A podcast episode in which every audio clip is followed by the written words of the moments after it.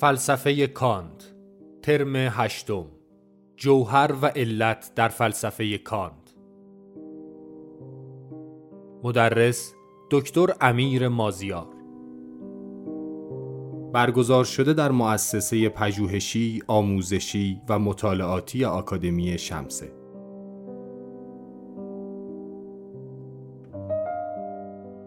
کانت در شرح اصول پیشینی فهم ما در بخش مهم تشابهات تجربه در کتاب نقد عقل محض به شرح مفاهیم جوهر و عرض و علت و معلول می‌پردازد و نشان می‌دهد که چگونه ذهن ما نه بر اساس داده های تجربی برگرفته از عالم خارج بلکه بر اساس ساختار پیشینی قوای شناختی احکامی را در باب جهان صادق و حاکم می‌داند که مبتنی بر جوهریت اشیاء و فرض وجود روابط علی میان آنهاست. این دو مفهوم از مهمترین و چالش برانگیزترین مفاهیم فلسفی هستند. و عرصه اصلی نزاع عقل گرایان و تجربه گرایان را شکل می دهند. به همین دلیل بخش تشابهات تجربه و بحث علیت در آن بسیار محل توجه شارحان و منتقدان کانت بوده است. در این دوره متن بحث جوهریت و علیت در بخش تشابهات تجربه کتاب نقد عقل محض خوانده و شرح داده می شود.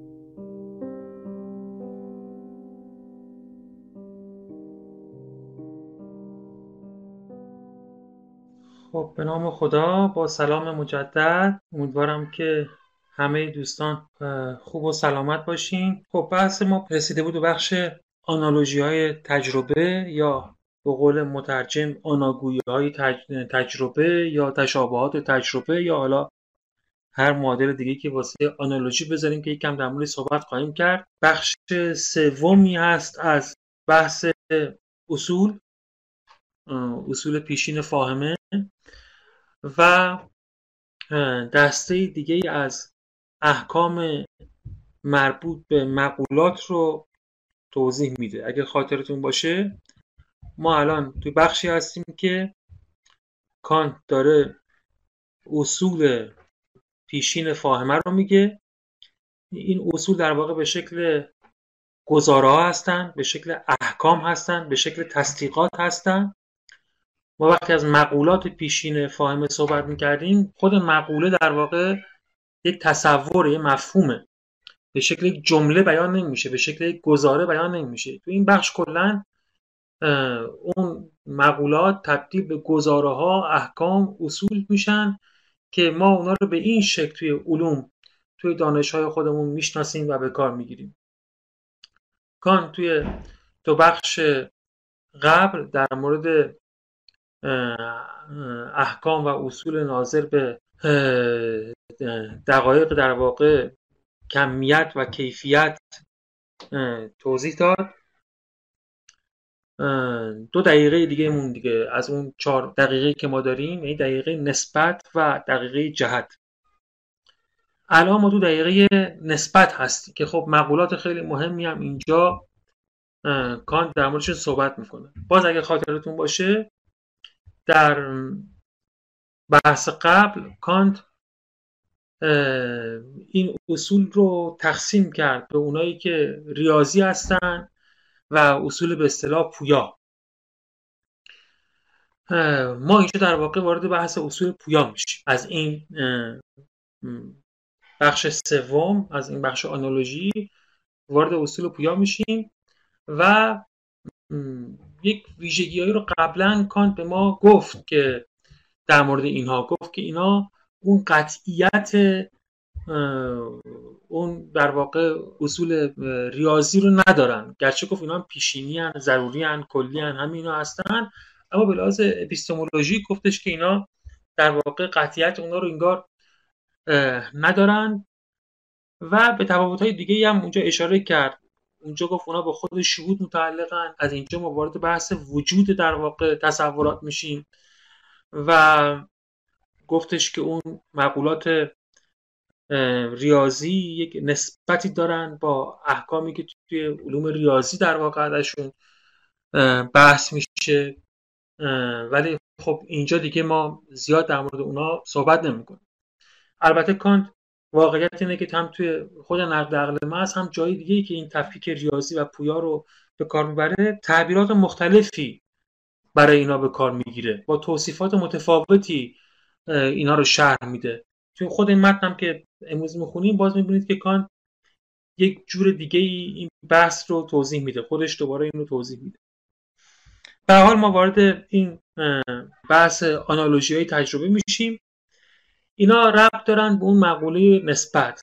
ببخشید به چه نظر نسبت دقیقه نسبت که اگه خاطرتون باشه تو اونجا بر اساس انواع احکامی که یا تو در واقع اون وجه نظر نسبت توی بحث احکام جملات تقسیم می شدن به جملات حملی و شرطی متصله و شرطی منفصله. سه نوع حکم داشتیم اونجا. هر حکم بر اساس نسبت این تقسیم بندی رو داره. کانت بر اساس اینا سه تا مقوله استخراج کرده بود. مقوله جوهر که البته همه اینا دوتایی دیگه. جوهر و عرض علت علت و معلول و مشارکت و تبادل. اینا رو در واقع اونجا استخراج کرده بود که خب خصوصا دوتا مقوله جوهر و علت خیلی مهمند. اینکه چرا مهمن؟ خب هم کلا توی فلسفه اینا خیلی مهمن. یعنی از ابتدای فلسفه از جایی که ما بحثا رو با افلاتون و ارسطو اینا شروع می‌کنیم سر و کله این جوهر و علت پیدا میشه و به یه معنا اینا واقعا ارکان متافیزیک هستن. یعنی اون چیزی که بهش بگیم متافیزیک یا حتی شاید باید بهش بگیم دانش طبیعیات یا دانش ما بعد و طبیعه. دو مفهوم جوهر و علت جزء در واقع جدایی ناپذیر اونن جزء اساسی اونن. و البته کانت اینجا به درستی تاکید می‌کنه و نشون میده و دیگران هم حتی خارج از فلسفه کانت هم اینجوریه که اینا فقط دو تا مفهوم خیلی مهم برای متافیزیک نیستن. اینا دو تا مفهوم بسیار کلیدی و اساسی برای کل دانش هستن. یعنی اگه دانش در واقع ما بخوایم داشته باشیم به جهان بدون دو مقوله جوهر و علت کارمون بسیار سخت و دشوار خواهد حالا اینجا توضیحاتش رو کان میده اتفاقا از این جهت و یکم بحث رو روشنتر می‌کنه. داشتم می‌گفتم که به از اینکه اینا کلا برای فلسفه و متافیزیک بسیار اساسی هستن و حتی برای دانش در دوره کانت هم بحث از اینا خیلی اهمیت داشت. به خاطر اینکه اون دعوایی که بین تجربه گرایان و عقل گرایان وجود داشت کانت می‌خواست به اصطلاح اون رو فیصله بده یا وسط اون دعوا قرار گرفته بود یک بخش بسیار زیادش روی همین دوتا مفهوم متمرکز بود. یعنی بحث جوهر و علت. تجربه گرایان با هیوم به اینجا رسیده بودن که یک دانشمند تجربه گرا نمی‌تونه از جوهر و علت صحبت کنه و بعد اونا رو در واقع یا بذاره کنار یا حواسش باشه که شعن معرفتی اینا دقیقا چیه و چجوری داره اونا رو به کار می‌گیره. و از اون ور عقل هم اصرار داشتن که اینا مفاهیم عقلی هستن و ریشه در تجربه ندارن و باید با اذعان به عقل و اینکه خودش یک منبع مستقل معرفتیه اونا رو معتبر دونست و این دعوا خیلی شدید جریان داشت که خب البته توی این وسط دست بالا رو تجربه گیرها داشتن و به نظر می‌رسه که هیوم شکاکیت خیلی جدی رو وارد کرده بود توی این بحث. و خب کانت ضمن اینکه اهمیت حرفای هیوم رو می‌فهمید نمی‌تونست که با اون به اون راضی باشه و به اون تم بده چون که از بارها تو این کلاس هم گفتیم که تن دادن به فلسفه هیوم از دیدگاه کانت معنیش اینه که علم کلا برباد باید بره. یعنی خصوصا علم فیزیک نیوتونی دیگه چندان مبنای معتبری نخواهد داشت و این برای کانت چیزی نبود البته برای زمانه کانت برای تمام آدمایی که تو اون دوره زندگی می‌کردن چیزی نبود که به راحتی بشه پذیرفت. علم نیوتونی فیزیک نیوتونی پادشاهی می‌کرد واقعا. حکومت می‌کرد. تمام عالم علم و تکنولوژی و اینا رو تسخیر کرده بود. به این سادگی نبود که کسی مثلا بگه که حالا این بی مبنا بشه که خب بشه که چی. کان در واقع می‌خواست یک فلسفه ای تاسیس کنه که تو اون بتونه بفهمه که چجوری داره فیزیک نیوتونی کار بکنه و فهمیده بود که با فلسفه هیوم و یا فلسفه کارتزیان ها فلسفه دکارتیا عقلگراها با اینا نمیشه توضیح داد که این فیزیک نیوتونی چجوری داره تو عالم کار این بخشی که ما می‌خونیم خب تو این دو مفهوم جوهر و علتش خیلی محوری هستن و در مورد اونا باید صحبت کنیم. کان وقتی وارد این بحث آنالوژی های تجربه میشه اول یک مقدمه کلی میاره و تو این مقدمه کلی مبنای اون سه تا مفهوم مفهومی رو که می‌خواد ازشون ازشون صحبت کنه رو یعنی جوهر علت و مشارکت رو که حالا احتمالا به کلاس ما نرسه به این دوره نرسه دوره بعد صحبت کنیم میریزه. یک مقدمه کلی داره که تا B 224 A 182 ادامه پیدا می‌کنه و بعد وارد مقاله جوهر میشه. و خب حالا من می‌خونم. آناگویای تجربه. یا همون یا آنالوژی های تجربه. این آنالوژی خیلی واژه دشواریه واقعا برای ترجمه کردن. و توی فارسی ما اینو به چیزهای خیلی مختلفی ترجمه می‌کنیم.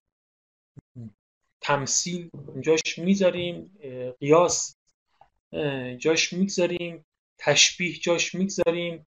شباهت جاش می‌گذاریم. واژه خیلی متفاوتی رو واقعا جاش می‌گذاریم و شاید هیچ کدوم از اینا دقیقا محتوایی از زمین که خودش هم تو جای خیلی متفاوتی به کار میره و معانی گوناگونی داره. احتمالا بهترین چیزی که اینجا می‌تونستیم براش بذاریم قیاس هاست. یعنی از آنالوژی اینجا نوعی قیاس و مقایسه منظورش مقایسه دو چیز با همدیگه نسبت سنجی دو چیز با همدیگه آره داشتم می‌گفتم که این آنالوژی سخت به معنای قیاس اما قیاس نه به معنایی که در واقع ما توی منطق ازش صحبت می‌کنیم. یعنی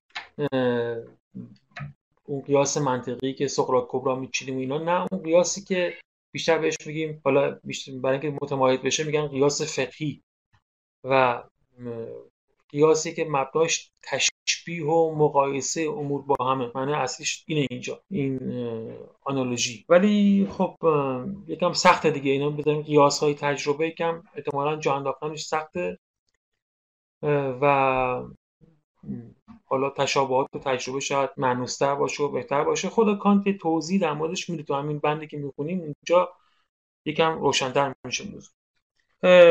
باز یه ویژگی دیگه که همین متنی که می‌خونیم داره اینه که مثل بند قبلی که خوندیم تغییراتی توی edition اول و edition دوم کانت داده. باز مثل همه چیزایی که تا حالا خوندیم معمولا ویرایش اول کم ساده تر و مستقیم و روشنتر ویرایش دوم کم فنی تره فنی تر یکم سختره گرچه به نظر نمی‌رسه که تفاوت خیلی جدی توشون باشه مگر به لحاظ شیوه بیان که بعضا برای مفسران کان توی بحث فنی تر گردشای داره یه نکاتی رو در موردش میگن. ولی به لحاظ محتوای کلی واقعا تفاوت خیلی زیادی نداره. مطابق چینش کتاب ما اول ویرایش دوم می‌خونیم بعد ویرایش اول می‌خونیم. ولی همیشه اگه شاید ویرایش اول رو خودمون میخوندیم خیلی واضحتر و روشنتر و کارمون ساده تر بود. شما خودتون دوباره متن می‌خونید امیدوارم این کارو بکنید می‌تونید اول ویرایش اول رو باز بخونید بعد بین به سراغ محتوای ویرایش دوم. ما A 177 و B 219 هستیم. حتی وسط های B 218 هستیم. و صفحه 276 کتاب. آناگویی های تجربه یا همون آنالوژی های تجربه یا تشابهات تجربه یا قیاس های تجربه. اصل عمومی آنها این است. این مطابق ورژن اول. اصل عمومی آنها این است. همه پدیدارها از حالا نگرگاه برجا هستیشان یعنی همون وجودشون قبلا کان به ما گفته بود که این اصول پویا اصلا به وجود اونا هستن. وجود پدیدارها هست.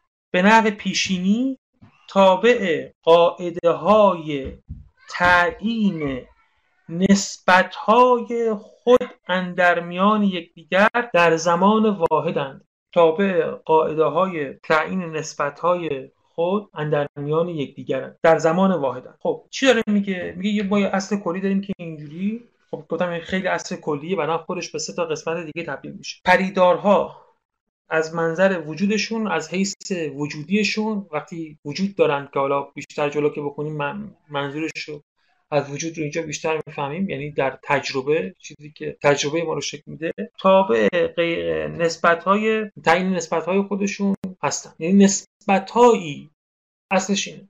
نسبتهایی بینشون وجود داره و اینا تابع نسبتهایی بر اساس یک زمان واحدن یا در زمان واحدن. یعنی اینا لاجرم دقت کنید. اینا لاجرم نسبتهایی با هم دیگه دارن. لاجرم. لاجرم میگم یعنی که به نحو ضروری. اگه به کانتی بخوام بگیم به نحو کلی و ضروری بین پدیدارها نسبتهایی برقراره. بر اساس زمان یا در زمان. به محتوای کلی اصل کانتی همیشه توجه داشته باشید دیگه. اینجا کانت منظورش اینه که ما وقتی به جهان نگاه می‌کنیم صرف نظر از اون چیزی که تجربه می‌کنیم صرف از اون چیزهایی که ممکنه که پیش بیاد یا پیش نیاد. طبعا ما نمی‌دونیم. من میگم که می‌خوام کلاس که تموم شد دیگه تاریک میشه ولی فرض کنید که حالا یکم نور هست هنوز می‌خوام برم بیرون. خب می‌خوام برم بیرون. چه پیش خواهد اومد؟ من چه می‌دونم؟ واقعا نمی‌دونیم که چی پیش خواهد اومد. در رو که باز می‌کنم میرم بیرون هزاران هزار اتفاق ممکنه که بیفته و ما پیشا پیش نمی‌دونیم که چه اتفاقاتی میفته پیش نمی‌دونیم که چه اتفاقاتی میفته اما واقعا اینجوری نیست که اصلا ندونیم که چه اتفاقاتی می‌خواد می‌تونه بیفته یا می‌خواد بیفته. بلکه این رو می‌دونیم که حتما آنچه پیش خواهد آمد به این شکل که نسبتهایی بین اون چیزهایی که پیش خواهد اومد وجود خواهد داشت. یه چیزهایی پیش میاد. ما نمی‌دونیم که چی پیش میاد. ولی هرچه که پیش بیاد در چارچوب یک نسبتهایی در واقع اتفاق خواهد افتاد. نسبت هایی که ربطی با زمان دارن. این رو ما پیشا پیش می‌دونیم. پیشا پیش می‌دونیم ممکنه که به این معنا نباشه که یا به این معنا نیست که من الان می‌دونم می‌تونم برای شما بنویسم یا آگاهانه الان به شما میگم که اینجوریه. یعنی ذهن من اصلا اینجوری به عالم نگاه می‌کنه. اتفاقاتی خواهد افتاد و این اتفاقات اینجوری دیگه. اصلا الان به شما کلا بگم دید که اتفاقات که میفته یه چیزی مثلا ممکنه بیاد یه چیزی ممکنه بره به یه آدمی ممکنه بر بخوری. نمی‌دونم یه در واقع کسی از یه جایی بیاد به یه جای دیگه بره. این جور اتفاقات دیگه ما دقیقا نمی‌دونیم چه اتفاقاتیه ولی یک ارتباطاتی در چارچوب یک نسبت های خاص بدون نسبت های خاصی که ما پیشا پیش انتظار اتفاق افتادنش رو داریم ها در جهان چیزی رخ نمیده. کان در واقع حرفش اینجا اینه که اینا به عنوان اصول پیشینی حکمای پیشینی گزارهای پیشینی ذهن ما هستن. اتفاقات چه خواهد بود نمی‌دونیم. ولی هر چه که خواهد بود در چارچوب یک نسبت هایی که ما پیشا پیش در واقع انتظار رخ دادنشون رو داریم اتفاق خواهد افتاد و اینها نسبتی با زمان داره. که الان توضیحشو خود کان میده. پس همه پریدارها از نگرگاه برجه هستیشون یعنی وقتی وجود می‌خوان پیدا کنن پیشا پیش تابع قاعده های تعیین نسبت های خودن در میان یکدیگر در زمان واحدن. این ساده این عبارت اینجا اینه که تابع یک نسبت های خاصی اتفاق میفتن توی ویرایش دوم ساده تر کرده. گفته اصل آنها این است. تجربه فقط به وسیله تصور پیوستگی ضروری دریافت های حسی ممکن است یا ادراکات حسی ممکن است. تجربه فقط به وسیله تصور پیوستگی ضروری دریافت های حسی ممکن است. یعنی من وقتی می‌خوام برم وقتی میرم بیرون تجربه ای نمی‌توانم داشت از خارج.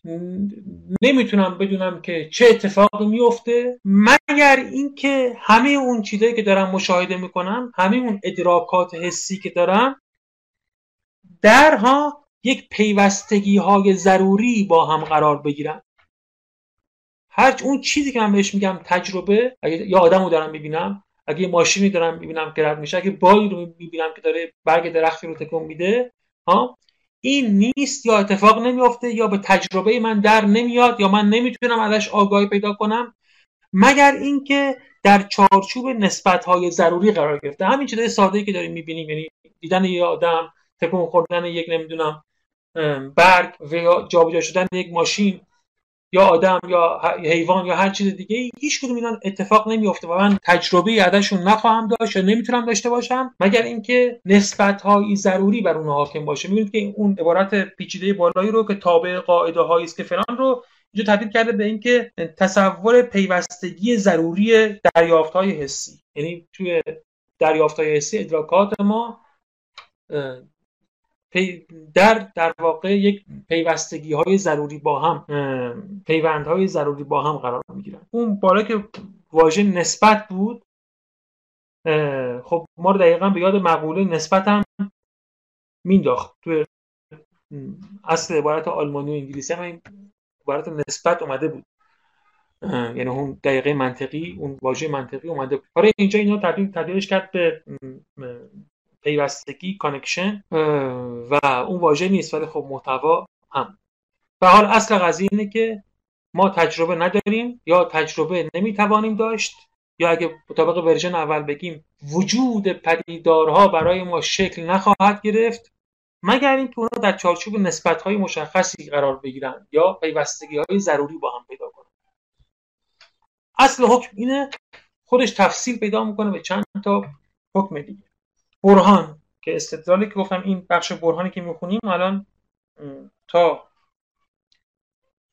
آخر در واقع بی 219 تقریبا تا آخرش تقریبا تا آخرش مال ویرایش دومه. برهان مطابق ویرایش دوم. تجربه عبارت است از شناخت تجربی یعنی شناختی که یک شی یک ابژه را به وسیله دریافت های حسی تعیین می‌کنه. قبلا این واژه تجربه رو بارها داشتیم و گفتم یک اصطلاحی که خاص که کانت به معنای خاصی به کار می‌بره یک ترم فنی توی کانت. یعنی که وقتی که ما ادراکات حسیمون در واقع مقول من میشن. ما کاملا اونها رو آگاهانه درک می‌کنیم. تجربه عبارت است از شناخت آروینی یعنی همون شناخت تجربی. یعنی شناختن یک ابژه یک شی. یعنی شناختی که یک ابژه را به وسیله دریافت حسی تعیین می‌کند. توضیحم این بود که تجربه وقتی توی کانت میگیم این واژه تجربه باید بدونیم که یک اصطلاح فنی توی کانته یک اصطلاحی که با اون مفهوم متعارف از تجربه فرق می‌کنه. تجربه معمولا به طور متعارف که میگیم آغازگاه شناخت تلقی میشه. یعنی ما میگن که اول تجربه می‌کنیم عالم رو شناختهای حاصل می‌کنیم نمی‌دونم بعد دانش بعد از اون شکل می‌گیره. ولی برای کانت شناخت پایان تجربه پایان پروسه شناخته یعنی از اون ادراکات حسی داده های حسی که اینا با تجربه فرق می‌کنن. از اون داده های حسی و شهود و اینا از sensation و intuition و اینا از اینا شروع میشه در واقع شناخت. پروسه های شناختی روش طی میشه تا می‌رسیم به تجربه. همین مسیری که تا حالا گذراندیم روی اون داده های حسی طی میشه. میوه اینها محصول اینا تجربه است. تجربه اون لحظه که ما آگاهانه جهان رو در میابیم یعنی می‌فهمیم که ها یه چیزی جلومه. یک چیزی به این دقت کنید ها یه چیزهایی یعنی یک اشیایی. به فهم اشیا و روابط اونا می‌رسم. یعنی میگم یه درخت می‌بینم یه آدم می‌بینم یه پنجره می‌بینم یه چیزی چنین چیزی چیزی می‌بینم. تا قبل از اینکه تجربه شکل بگیره من چیزی در واقع نمی‌بینم. یک شی یا اشیا نمی‌بینم. کانت به ما توضیح داد که این اصلا شی مق... یعنی مقوله چیز اینکه به شما بخواید به یه چیزی برسید لاجرم معنیش اینه که پروسه های شناختی متعدد اتفاق افتاده باشه خصوصا اون فرآیندهای وحدت بخشی که شی اصلا حاصل نهایی اون پروسه های وحدت بخشی. تا اون وحدت بخشی انجام نگیره ما به شی نمی‌رسیم. هم به آگاهی نمی‌رسیم و محصول این آگاهی شی یعنی آگاهی به یک شی. تجربه اونجا رخ میده. پایان پروسه های شناختی که ما به فهم یک شی در جهان می‌رسیم. تجربه عبارت از شناخت آروینی حتی این شناخت تجربیه. از دادای حسی شروع شده. حواسمون باشه. یعنی شناختن یک ابژه که در واقع شناختی که یک یعنی شناختی که یک ابژه را به وسیله دریافت‌های حسی تعیین می‌کنه. ما با از طریق دریافت‌های حسی به شناخت یک چیز یک شی می‌رسیم. بنابراین تجربه عبارت است از هم نهاد دریافت های حسی یعنی همون ترکیب. ها؟ بنابراین تجربه عبارت از هم نهاد دریافت های حسی. خب این همون راهی که تا حالا اومدیم. میگه بنابراین تجربه چیزیه که توش وحدت بخشی ترکیب. ها توش ترکیب اون کسرات اتفاق افتاده. این هم نهاد این ترکیب خود در دریافت حسی گنجانیده نشده است. یکی از مهمترین ادعاهای کانت و شاید یکی از روشنترین هم در واقع مقدمات کانت توی کل استدلالای کتابشه دیگه. میگه تجربه حتما ترکیب می‌خواد و اینم خیلی خیلی روشنه و واضحه و این محکمترین دلیلیه که من کانت می‌تونم برای شما بیارم که خب این ترکیب که خودش تو دادای حسی نیستن. اونا فقط دادای حسی هن. کاملا مشخصه دیگه. یک داده حسی اومده یه داده حسی دیگه اومده یه داده حسی دیگه اومده. همش همینه. ولی اصلا تجربه یعنی ترکیب کردن. ترکیب کردن هم که توی خود داده ها نیست. و این چیزی که من باید به داده ها اضافه کنم. و از اینجا تمام این ماجرای ساختار پیشینی شناخت شروع میشه. پس تجربه یعنی ترکیب کردن داده های حسی دریافت های حسی. این ترکیب خود در دریافت حسی گنجانیده نشده است بلکه یگانگی هم نهادی بسیارگان دریافت حسی را در یک آگاهی واحد می گنجاند بلکه اون وحدت ترکیبی اون وحدتی که چون برای ترکیب کردن هم قبلا هم کانت ما برای ترکیب کردن وحدت لازمه. بدون وحدت ترکیبی اتفاق نمیافته. حالا همین رو بخونی باید همینجوری گفته که این هم نهاد خود در دریافت حسی گنجانیده نشده است بلکه یگانگی هم نهادی بسیارگان دریافت حسی را در یک آگاهی واحد می اینجوری باید بخونیم تحصیل کنیم. بلکه یگانگی هم نهادی بسیارگان دریافت حسی را یعنی اینکه اون وحدت ترکیبی که بعد اون کسرات دریافت حسی انجام بشه در یک آگاهی واحد می گنجاند یعنی در واقع اون آگاهی واحد ها بهرهمند از این ترکیب از این وحدت ترکیبی بسیارگان باید در کار باشه که بتونه ما رو به تجربه برسونه یا در واقع حاصلش برسه به تجربه. ما دریافتای حسی داریم دریافتای حسی احتیاج به ترکیب دارن. ترکیب تو دریافتای حسی نیست بلکه ترکیب توی آگاهی وجود داره. آگاهی که وحدت ترکیبی کسرات یا بسیارگان دریافت حسی رو در دل خودش داره یا ایجاد می‌کنه یا محتوای در واقع مبتنی بر اون. و این یگانگی هسته گوهرین شناخت ابژه های حس و نه صرفا شهود یا احساس حس ها را تشکیل می‌دهد. با این وحدتی که خب خیلی در مورد صحبت کردیم تو استنتاج و تو قبل از اون تو بخش های مختلف این کتاب این وحدت هسته گوهرین شناخت ابژه ها رو شکل میده. یعنی چی جایی که به تجربه می‌رسیم. و نه صرفا شهود یا احساس sensation فقط اونجا اونم اونجا تا این وحدت نباشه ما بهشون آگاهی پیدا نمی‌کنیم. ولی تجربه دیگه محصول نهایی اعمال این وحدت ترکیبی در واقع وقتی میگیم اعمال این وحدت ترکیبی یعنی همون اعمال مقولات مثلا این ترجمه میشه یا توضیح داده میشه در اطلاق مقولات و اینا.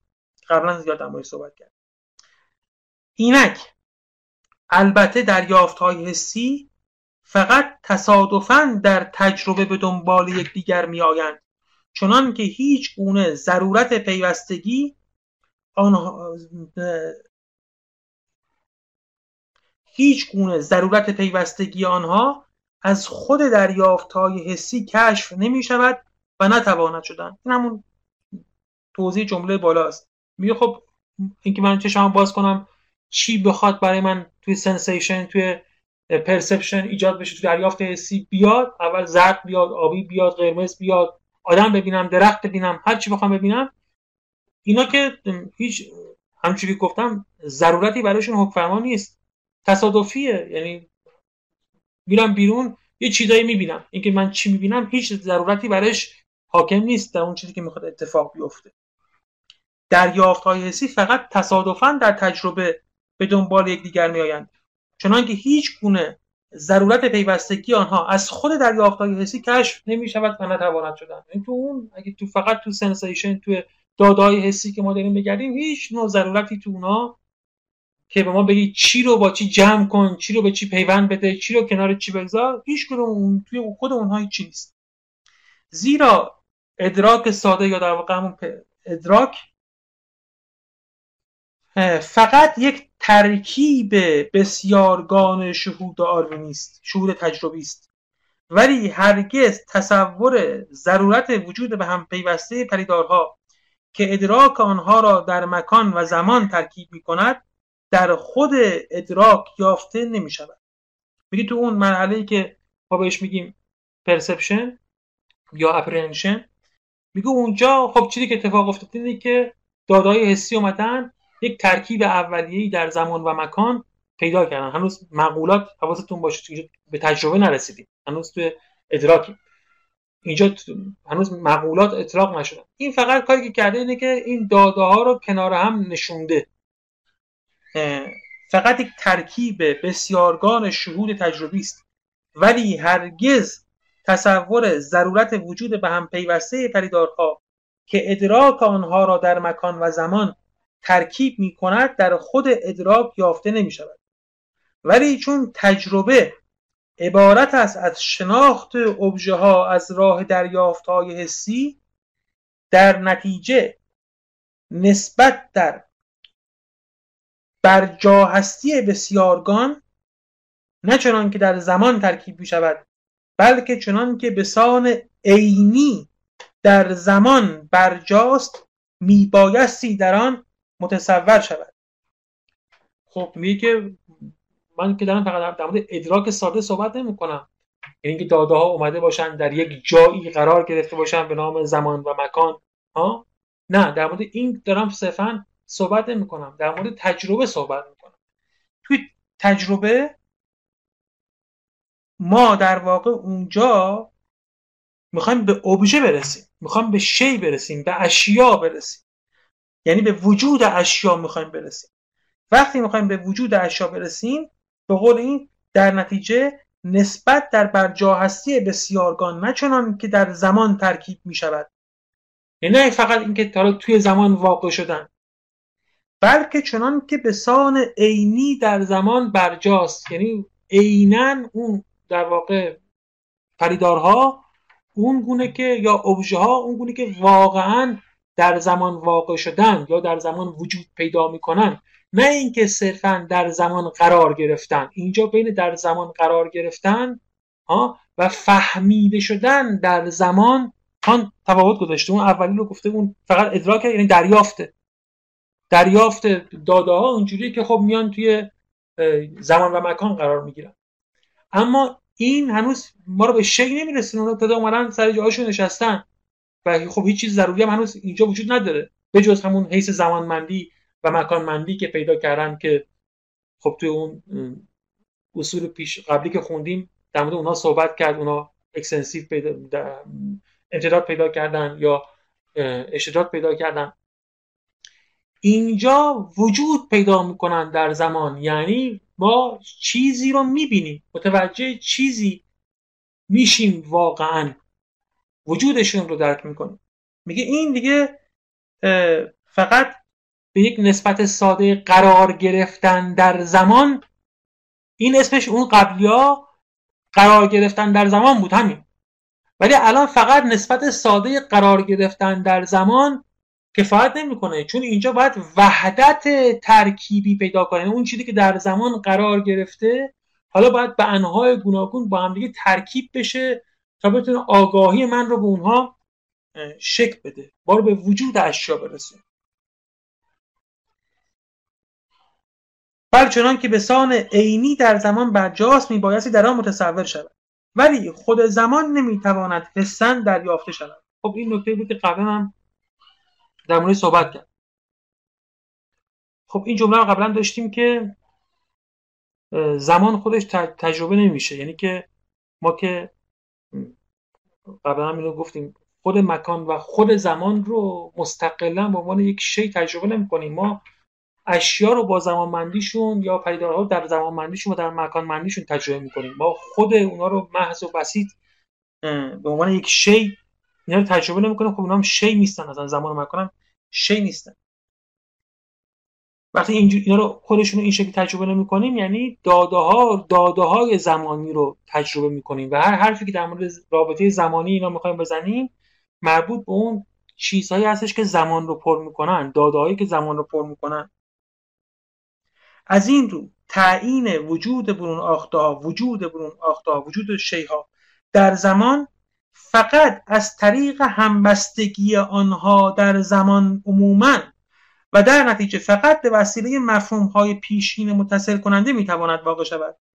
ولی چون این مفهوم های پیشین متصل کننده همواره همهنگام ضرورت را با خود میدارند پس تجربه فقط از راه تصور پیوستگی ضروری دریافت های حسی ممکن می شود این کل استدلال کانت توی ویرایش دوم دیگه. این تیکه آخرش رو دقت کنید همه بحث می‌فهمید. میگه که تعیین وجود اشیا در زمان فقط از طریق همبستگی آنها در زمان ممکنه. یعنی اون چیزی که در زمان قرار گرفتن دادای حسی اومدن در زمان قرار گرفتن. خب یعنی این, این اول اومده دوم سوم چهارم اگه به اینا عدد بدیم یه چیزی هست مثلا تو 100 تا لحظه زمانی حالا یا شما بگین که نمی‌دونم واحد زمانی منتشر شده. درسته؟ خب حالا اینکه شی نیست اصلا. هیچ هیچی یعنی این همون 100 تا 200 تا 300 تا چیز کنار همه. خب حالا من بعد بفهمم که چی هم بفهمم که دارم چی می‌بینم. یعنی مثلا بفهمم که آها از این یک تا 50 ها یه چیزه. اینا همه یه چیزن. توی زمانهای مختلف اومدن ولی همه یک چیزن. یعنی باید اینا رو با هم دیگه ترکیب کنم. این چیزایی که توی زمان قبلا گفتم اگه زمان رو مثل نگاتیو مثل نگاتیو یا نگاتیو فیلم در نظر بگیرید ها؟ هر لحظه چیزی ثبت شده. خب من وقتی می‌خوام ببینم که این توی هر لحظه که این این چیزایی که توی این تک فریم تک فریم تک فریم ها ثبت شدن چی هستن باید اینا رو پیوسته ببینم دیگه. باید همهشون رو با هم قرار بدم بگم آها این تصویر مثلا یه خونه ایه یه درختیه یک چیزیه. درسته؟ اینا باید کنار هم دیگه جمع بشن و من این واحد واحد ها فریم فریم هایی که شکل گرفتن رو در واقع بدونم که چی. وگرنه هر کدوم یک واحدم یک واحد یک واحد یک واحد چیزای متکثر پراکندن. نظم زمانی پیدا کردن. ولی هنوز کسرات هستن. هنوز در واقع هیچ وحدتی روشون اعمال نشده. خب چجوری وحدت برشون روشون اعمال بشه؟ اینکه تو این تک فریم تک فریم تک توی 100 تا فریم. حالا من میگم 100 تا این در واقع هزاران هزار تاست. واقعا عدد هر تجربه ما هزاران هزاره یعنی 4 تا و 5 تا و 10 تا و 20 تا و 100 تا نیست. این چیزی که تو هزاران هزار واحد ادراکی هست چیه. اینا باید با هم ترکیب کنم کنار هم دیگه بذارم همبستگی بینشون ایجاد کنم. خب چه جوری این همبستگی چه جوری باید اعمال بشه؟ همه بحث کانت اینجاست. میگه که این همبستگی در واقع این برای پیدا در واقع که اینا رو با هم جفت کنیم نیاز مقولاته. مقولات پیشین اصلا کارشون اینه. این همبستگی بین این تک فریم تک فریم تک فریم ها رو ایجاد می‌کنن. البته شما حق دارید که بگید خب اینا از کجا میان؟ این مقولات از کجا آمدن چه جوری اینا رو در واقع به هم میپیوندانند؟ همجور دل بخواهی این کار انجام دادن الان خیلی خوب کانت توضیح میده. خیلی روشن این رو توضیح میده که اینا از کجا میان و چی هستن در واقع این مقولات. ولی اصل قضیه اینه. ما تک فریم تک فریم. هزار تا چیز داریم. بله اومدن ادراک شدن. یعنی اومدن تو زمان قرار گرفتن کنار هم قرار گرفتن. ولی ترکیب نشدن. خب ترکیب بخواد بشن چجوری باید ترکیب بشن؟ مبنا برای ترکیب می‌خوایم. مقولات مبنا برای ترکیبن. این مقولات چجوری این نحوه ترکیب رو چگونه انجام میدن؟ کان چیزی که الان ما میگه اینه. بر اساس نسبت هایی که دوباره خود زمان ایجاد می‌کنه. یعنی واقع شدن در زمان. ما یه, یه چیزی داریم به نام واقع شدن در زمان. بعد میشه یک پله رفت بالاتر. سنجید نحوه های واقع شدن در زمان را. به این حرفم دقت کنید. یک واقع شدن در زمان داریم یعنی ادراک. زمان من شدن. این واقع شدن در زمانه. اون دوتا مقوله که ما قبلا پشت یعنی اصولی که ما قبلا پشت سر گذاشتیم توی یک و دو که می‌گفت که در واقع امتداد پیدا می‌کنه. یادتون هست که امتداد پیدا کردن میشه وقتی ممتد میشه کمیت امتدادی پیدا می‌کنه. به خاطر اینکه زمانمندی داره. زمان ذاتا یک امر ممتد. به این خاطر ممتد شد. بعد می‌گفتیم که این وقتی در زمان واقع میشه پر می‌کنه زمان رو. پر کردن در زمان که تو یک واحد زمان اتفاق میفته این هم می‌تونه به این شکل باشه که یا نباشه یا باشه و وقتی هست با یه حدی با یه شدتی به قول کان زمان رو پر می‌کنه. اینا مقولات ثابتی بودن که قبلا ازشون صحبت کردیم. یعنی واقع شدن در زمان و پر کردن زمان. متناسب با این پر شدن زمان و واقع شدن در زمان شی کمیت و کیفیت پیدا می‌کرد. یعنی وحدت و کسرت و هست و نیست و سلب و درجه و اینا پیدا می‌کرد. یعنی این مقولات می‌تونست بهش اطلاق بشه. حالا یه چیز دیگه هم اینجا هست. اون چیزهایی که در زمان واقع میشن یا زمان رو پر می‌کنن به انواع گوناگون در زمان واقع می‌شوند. و به انواع گوناگون زمان رو پر می‌کنند این نحوه پر کردن زمان یا واقع شدن در زمان رو ما کی می‌فهمیم؟ وقتی اونها رو نسبت هاشون رو بسنجیم. یعنی اونها در سنجش قرار بدیم. یعنی با آنالوژی یعنی که قیاس کنیم اونا رو با هم دیگه که این نسبت به اون. اینجا دوتا رو باید با هم بسنجیم. دو تا چیز رو باید با هم بسنجیم. دقت کن. تو اون تو اون قبلی ها ما دو تا چیز رو با هم نمیسنجیدیم. تو اون یه چیزی تو زمان واقع می‌شد. یه چیزی زمان رو پر می‌کرد. الان من می‌خوام بگم چجوری واقع شد و چجوری پر کرد. برای اینکه این رو بگم به سنجش و مقایسه نیاز دارم. اینجاست که پای آنالوژی در میان اومده. چگونه زمان رو میشه پر کرد؟ به انواع گوناگون. حالا کانت خیلی واضح پایینتر توضیح میده. بذار این تیکه آخر دوباره بخونم. از این رو تعیین وجود ابژه ها در زمان فقط از طریق همبستگی آنها در زمان عموما و در نتیجه فقط به وسیله مفهوم های پیشین متصل کننده می‌تواند واقع شود. وقتی از همبستگی صحبت می‌کنیم یعنی مقوله اطلاق شده مفهوم در واقع اینا به هم پیوسته. ولی چون این مفهوم های پیشین متصل کننده همواره هم هنگام ضرورت را با خود میدارند پس تجربه فقط از راه تصور پیوستگی ضروری دریافت حسی ممکن است. خب کان میگه تا اینجا حرف من قبول کردین. که خب اونا که خودشون نمی‌تونن با هم دیگه متصل بشن. یه چیزی مبنایی برای پیوستگی اینا می‌خوایم. وقتی میگیم مبنایی برای پیوستگی اینا می‌خوایم یعنی بعد اون مفهوم باید در کار باشه تا اینا به هم پیوسته بشن. اون مفهوم باید در کار باشه. اگر در کار نباشه پیوستگی ایجاد نمیشه یعنی تجربه اتفاق نمیافته. بنابراین وجود اون مفاهیم یعنی وجود اون پیوستگی ها شرط ضروری تجربه است. یعنی اون پیوستگی ها به نحو ضرور ضروری در تجربه های ما هستند. این تای استدلال کان بود. داده ها در زمان واقع میشن. دادههایی که توی زمان می‌خوان واقع بشن باید با هم ترکیب بشن. ترکیب شدن مبنا می‌خواد یعنی باید مفاهیم وجود داشته باشن. مفاهیم وجود داشته باشن یعنی چیزهایی که ضرورتا داده ها رو به هم پیوند بدن باید وجود داشته باشند و به این معنا پیوستگی های ضروری جزء پیشین و اساسی همه تجربه ماست. یعنی ما تجربه نمی‌توانیم داشته باشیم مگر اینکه پیوستگی های ضروری توش باشه. این تا استدلال کام اینا توشون تو قبلا هم گفتم پایینتر هم روشنتر میگه. الان برای اینکه باز خیلی انتظاری نباشین حرف میگم. کجا هستن اینا تو خود تجربه ما؟ اونجا که ما چیزها صحبت می‌کنیم. قبلا بارها اینو گفتم. من میگم شما میگی من بیرون دارم می‌بینم. خب میگم چی داری می‌بینی؟ همین من میگم چی داری می‌بینی؟ شما میگی که مثلا دو تا پرنده می‌بینم. میگی نه تو درخت می‌بینم. میگی یک یک کوه می‌بینم. هزاران هزار چیز ممکنه بین چیز ممکنه جای اون چیزه بذاری. ولی بالاخره یک چیز باید ببینی. یا روابط بین روابط که ضروری که بین اشیا هست تو باید ببینی. مثلا یکی داره میره یکی داره میاد یکی افتاد یکی بلند شد. اینا اون اجزاء ضروری تجربه ما, ما هستن. پیوستگی ها یعنی همین. چون که تا وقتی نپیوستیم هیچ چیزی بیرون نیست. هیچ چیز. و هیچ رویداد هیچ ایونتی هیچ حادثه ای نیست.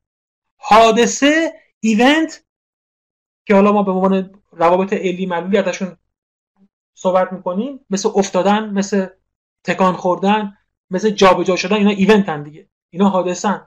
ها؟ اینا کیف کی می‌تونن اتفاق بیفتن؟ وقتی ما بپیوندیم تج داده های ادراکی رو با هم. معلومه تا پیوند نباشه ایونت نیست. شما میگی یه آدمو دارم می‌بینم دو چرخ سواری دارم می‌بینم داره جلو من رد میشه. او ببین برای اینکه شما دو چرخ سوار ببینی که جلو رد میشه ببین چقدر داده ها رو با هم پیوستی. یعنی یه دوچرخه دیدی یه آدم دیدی سوار این دوچرخه بوده آدم و دوچرخه رو با هم متصل دیدی. بعد از اون لحظه صفر حرکت این تا اون لحظه مثلا ده حرکت که از اینجا حرکت کرد اومد اونجا. اینا همه تکه تکه تکه بود. دوچرخه اول اونجا بود بعد اونجا بود بعد اونجا بود. اصلا من اتصالی ندیدم که. نمی‌تونستم اتصال ببینم. مثل همون نگاتیوا تک تک فریم فریم فریم فریم. ولی من یک دوچرخه دیدم از یه جایی اومد به یه جایی رفت یه ایونت پیوسته دیدم. خب کی رو به هم پیوندون؟ خود شما کسی دیگه ای که نبود تو جهان همون تو جهان همون دادای بدون نسبت رو داشتید. تک تک فریم داشتید. ولی الان یه آدم دوچرخه سوار دیدید از جلوتون رد شد جای دیگه. و اگه این پیوست اینا, اینا رو به هم پیوند نمی‌دادید که اینا رو ببینید چی می‌دیدید؟ هیچ. یعنی اگه این پیوند ضروری نبود شما بگم چی دیدی؟ نمی‌تونستی بگی دوچرخه دیدم نمی‌تونستی بگی دوچرخه سوار دیدم نمی‌تونستی بگی یه چیزی از یه جایی به یه جای دیگه رفت. اگه همه اینا رو میگید شما به خاطر اینه که داده های تجربه رو به هم پیوند می‌دید. شما پیوند می‌دید ذهن شما به نحو پیشینی پیوند می‌دهد. و اینا اجزاء ثابت و ضروری تجربه هستند پس تجربه نمی‌توان داشت مگر اینکه پیوستگی های ضروری داشته باشیم. مگر اینکه بین اجزای تجربه نسبت های متقابلی برقرار باشه. این اون چیزی بود که کان می‌گفت دیگه. می‌گفت تجربه نداریم دارها نمی‌تونن وجود داشته باشن مگر اینکه نسبت هایی بینشون برقرار بشه. اینا جزوه ضروری تجربه هستن. و تمام بحث که جوهر و عرض و علت و معلول و امثال هم می‌کنیم اینا هیچ چیزی نیستن مگر همون پیوستگی هایی که ما بین اشیا برقرار می‌کنیم. حالا چجوری برقرار می‌کنیم؟ و کان خیلی واضح تر تو این ورژن اول میگه که از اینجا می‌خونیم. و خیلی این تکه واقعا تکه قابل تعملیه تکه خیلی ردش هم بکنیم تکه درخشانیه. سه سیغه زمان. حالا گذاشته مترجم اینجا سه تا سیغه اینجا سه تا مد یا سه تا حالت زمانه. سه وضع زمانه. سه سیغه زمان. عبارتند از پایندگی یا دوام می‌تونید بگید توالی و همبودی. با هم بودن یکی بر از یکی دیگه اومدن و در زمان به نحو ثابت وجود داشتن. من قبلا به شما گفتم که مقولات هیچی نیستن جز تعینات زمان. اینه که شما این مقولات بالاخره کجا آمدن اینا چجوری هم نهایتشون اینه که اینا یک ربطی به اون زمان بندی پیدا می‌کنن. اینه که اینا تعینات زمانبندی وجود ما هستن. ما وقتی چیزی داریم به نام زمان خب قبلا دیدیم که زمان کمیت امتدادی داشت. یعنی امتداد داره. این خود ذات زمانه. زمان یعنی چیز ممتد یه چیز مرکب ممتد زمان یه چیزی که به قول کان درجه داره. اشتداد پیدا می‌کنه. این امکان توی زمان و پر شدن واحدهای زمانی هست. حالا زمان یه چیزای دیگه هم داره. اینا البته با آنالوژی فهمیده میشن. اینا مال زمان هستن وقتی شما واحدهای زمانی رو با هم دیگه مقایسه می‌کنید. دوام در زمان یعنی چیزی که تو زمان می‌تونه واقع بشه می‌تونه دوام در زمان داشته باشه. یعنی توی بیش از یک نقطه حضور داشته باشه. می‌تونه توالی داشته باشه. یعنی با یک نظم خاصی یه چیزی اول بیاد یه چیزی دوم بیاد. یک تقدم و تأخر مرتبی داشته باشه. یا می‌تونه همبودی داشته باشه یعنی با یک چیز دیگه ای همراه باشه. گفتم اینا همشون با مقایسه. اگه دقت کنید همه اینا با مقایسه به دست میاد. با سنجش کنید تکی تکی شما نمی‌تونید یعنی یک واحد زمانی داشته باشید یک داده نه به همبودیش می‌تونید پی ببرید. نه می‌تونید به توالی پی ببرید. نه می‌تونید به دوام پی ببرید اینجا همیشه باید سنجش و مقایسه در کار باشه. ولی سنجش و مقایسه که توی خود زمان انجام می‌گیره. این اینا حالات مختلف زمانمندی هن. اگر ما باشیم و زمان هیچ چیز دیگه نباشه هر چیز دیگه می‌خواد توی زمان واقع بشه به یکی از این حالات قطعا اتفاق میفته خب بر اساس اینا ها بر اساس ما بخواستیم ترکیب کنیم کسراتو. بر اساس اینا ترکیب می‌کنیم. پس اینکه این ترکیب کردن بی مبنا و گتره‌ای و همینجوری هم نیست واقعا. ما چیزی داریم به نام زمان. البته زمان مال ماست مال جهان نیست مال ماست. ولی همین که توی ما هست یک امکانات و اختیاراتی رو برای ما فراهم می‌کنه. از جمله اینکه انها قرارگیری دادهاتش وضعیت خاصی پیدا می‌کنه. و ما بر مبنای این انها قرارگیری داده ها حالا می‌تونیم ترکیب های خودمون رو انجام بدیم. سه سیغه زمان عبارتند از پایندگی توالی و هم بود بر این پایه سه قاعده برای همه نسبت های زمانی پریدارها وجود دارند که بر طبق آنها بر جا هستی یعنی وجود هر پدیدار می‌تواند در رابطه با یگانگی هر زمان تعیین شود. این سه قاعده مقدم بر هر نوع تجربه اند و حتی تجربه را برای نخستین بار ممکن میگردانند. اینا مقدم بر تجربه اند یعنی اینکه اینا هستن اینکه یه چیز می‌تونه در زمان توالی پیدا کنه تداوم پیدا کنه یا همبودی پیدا کنه اینا ذاتی زمان هستن هر وقت زمان هست چیزی به نام زمان هست اینا هست. این ربطی به اینکه چیزها چجوری زمان رو پر می‌کنن نداره. اینا هستن اینا امکانات زمانن. داده ها میان توی اینا قرار می‌گیرند داده ها میان توی اینها قرار می‌گیرند و اصلا چون به قول کان اینجا این آخرش میگه چون اینا هستن تجربه امکان وجود پیدا می‌کنه. یعنی اگر ما یه چیزی به نام زمانمندی نداشتیم که توش می‌تونستیم یک داده های پا برجا داشته باشیم یا داده های متوالی داشته باشیم یا داده های همبود داشته باشیم درک جهان برای ما میسر نبود. اینا امکانات زمان هستند که البته امکان تجربه رو برای ما ایجاد می‌کنن.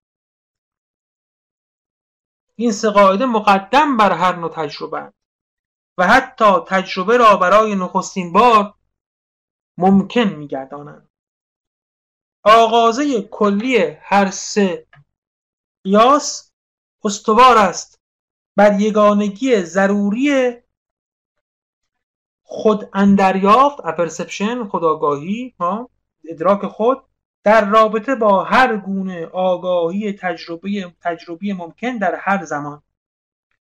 خب اون ستا بازش میشه باز شدهش میشه اون ستا در واقع اصلی که به تدریج بهشون می‌رسیم. یعنی اصل جوهر که به اون دوام ربط داره اصل علیت که به اون توالی ربط داره و اصل همبودی مشارکت که به اون همبودی ربط داره. نه حالا تکه تکه بهشون می‌رسیم. اما اون میگه اصل کلی اینا اینه که استوار است بر یگانگی ضروری پرسپشن یعنی یک خداگاهی اونجایی که می‌خوایم ترکیب اون می‌خواد وحدت ترکیبی رو ایجاد کنه. در رابطه با هر گونه آگاهی تجربی ممکن در هر زمان. زمان این زمان هم خیلی مهمه. حتی اینجا ایتالیکش هم کرده خود یعنی خداگاهی که توی زمان شکل می‌گیره. اگه زمان نبود اینکه خداگاهی اصلا می‌تونه شکل بگیره یا نمی‌تونه یا اگه می‌گیره به چه شکلی بود واقعا بر ما آشکار نیست. ما نمی‌تونیم تصوری از یک خداگاهی غیر زمانمند داشته باشیم. حتما میگه که چنین چیزی هست. ولی برای ما این خداگاهی از طریق زمانمندی اتفاق افتاده و با زمانمندی متعین شد در نتیجه چون این یگانگی به نحو پیشینی در بن قرار دارد آغازه کلی هر سه آناگویی استوار است بر پایه یگانگی همنهادی یعنی وحدت ترکیبی همه پریدارها بر طبق نسبت آنها در زمان. زیرا خود اندریافت اصلی به حس درونی مربوط می شود.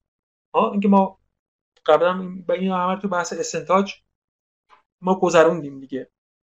زیرا خود آگاهی اوریجینال نه اون خداگاهی اشتقاقی. یادتونه اونجا دوتا داشتیم. خداگاهی تجربی هم داشتیم. خداگاهی اصلی به حس درونی یعنی به مجموع کلی همه تصورها مربوط می شود و البته پیشینی به صورت حس درونی یعنی نسبت بسیارگان آگاهی تجربی در زمان. می‌خواد بگه که اپرسپشنی که ما گفتیم خود آگاهی خود اندریافت ادراک خود که گفتیم این ادراک خود یعنی هر آگاهی اونجا به اصلی بود.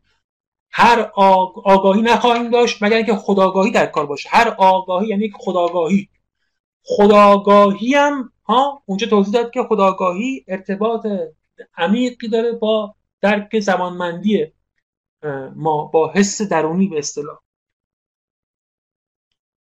که حالا اینجا هم فهمیدیم که یعنی چجوری این رابطه با زمانمندی برقرار میشه. حال این بسیارگان میبایستی بر طبق نسبتهای زمانی خود در خود اندریافت اصلی متحد شود.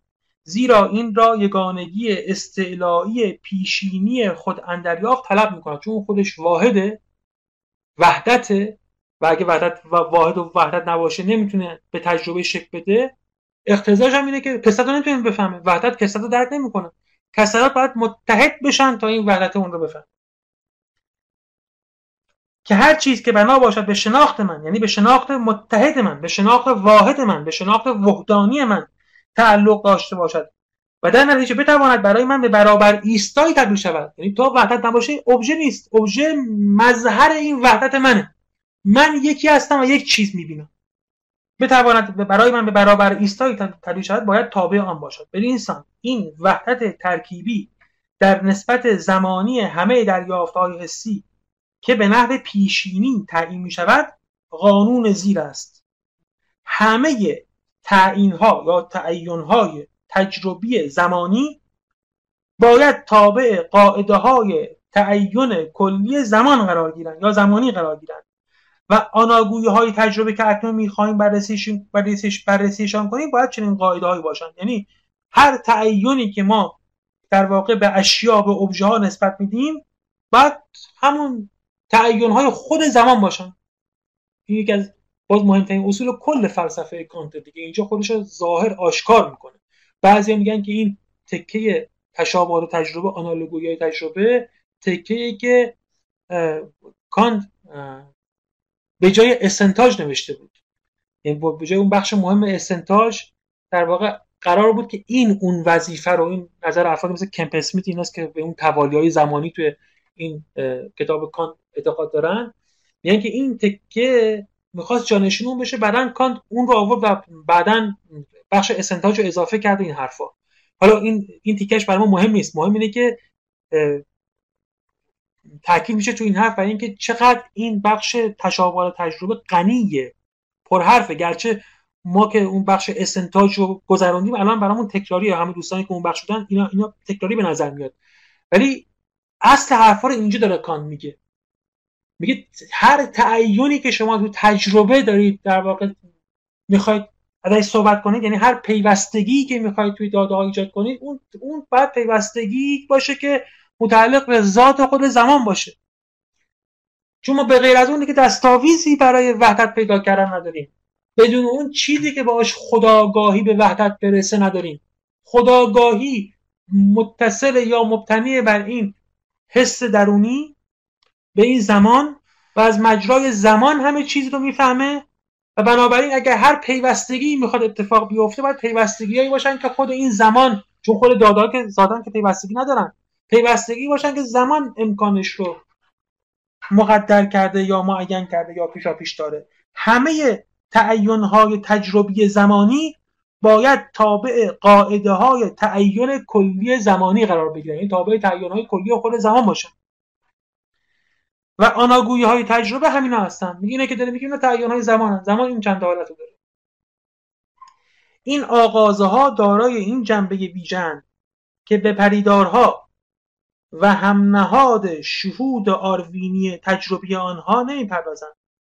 میگه این این اصلی که من اینجا تو آناگوگی ازشون صحبت می‌کنم اینا اصلا به خود پریدارها که چی هست و چی نیست و ترکیب شهودی اونها که توی زمان و مکان اتفاق میافتاد و توی اصلای مرتبط به کمیت و کیفیت دیم نمی‌پردازن. بلکه صرفا به برجا هستی پریدارها و نسبت آنها را اندر میان یکدیگر در رابطه با برجا هستیشان بررسی می‌کنن. یعنی به وجود اونها و نسبت نسبت های وجودی اونها ربط دارن. این اون بحثی بود که قبلا کانت به ما گفت. گفتش که ما توی در واقع اصول دینامیک پویا به سراغ وجود میریم. یعنی پریدارها چگونه زمان رو پر می‌کنن در نسبت با دیگه اینک شیوه ای که بدان را چیزی در پدیدگاه در پدیدار ادراک می شود قبلا توضیح دادم که این سادگانه رو این اون واژه پرسپشن و یا اپریهنشن رو در واقع مترجم دو واژه‌ای ترجمه می‌کنه. خودش قید مستقلی نیست.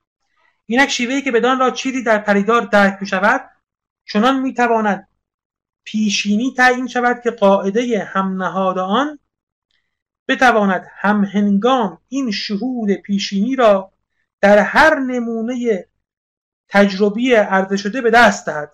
یعنی به وسیله این هم نهاد تحقق بخشد.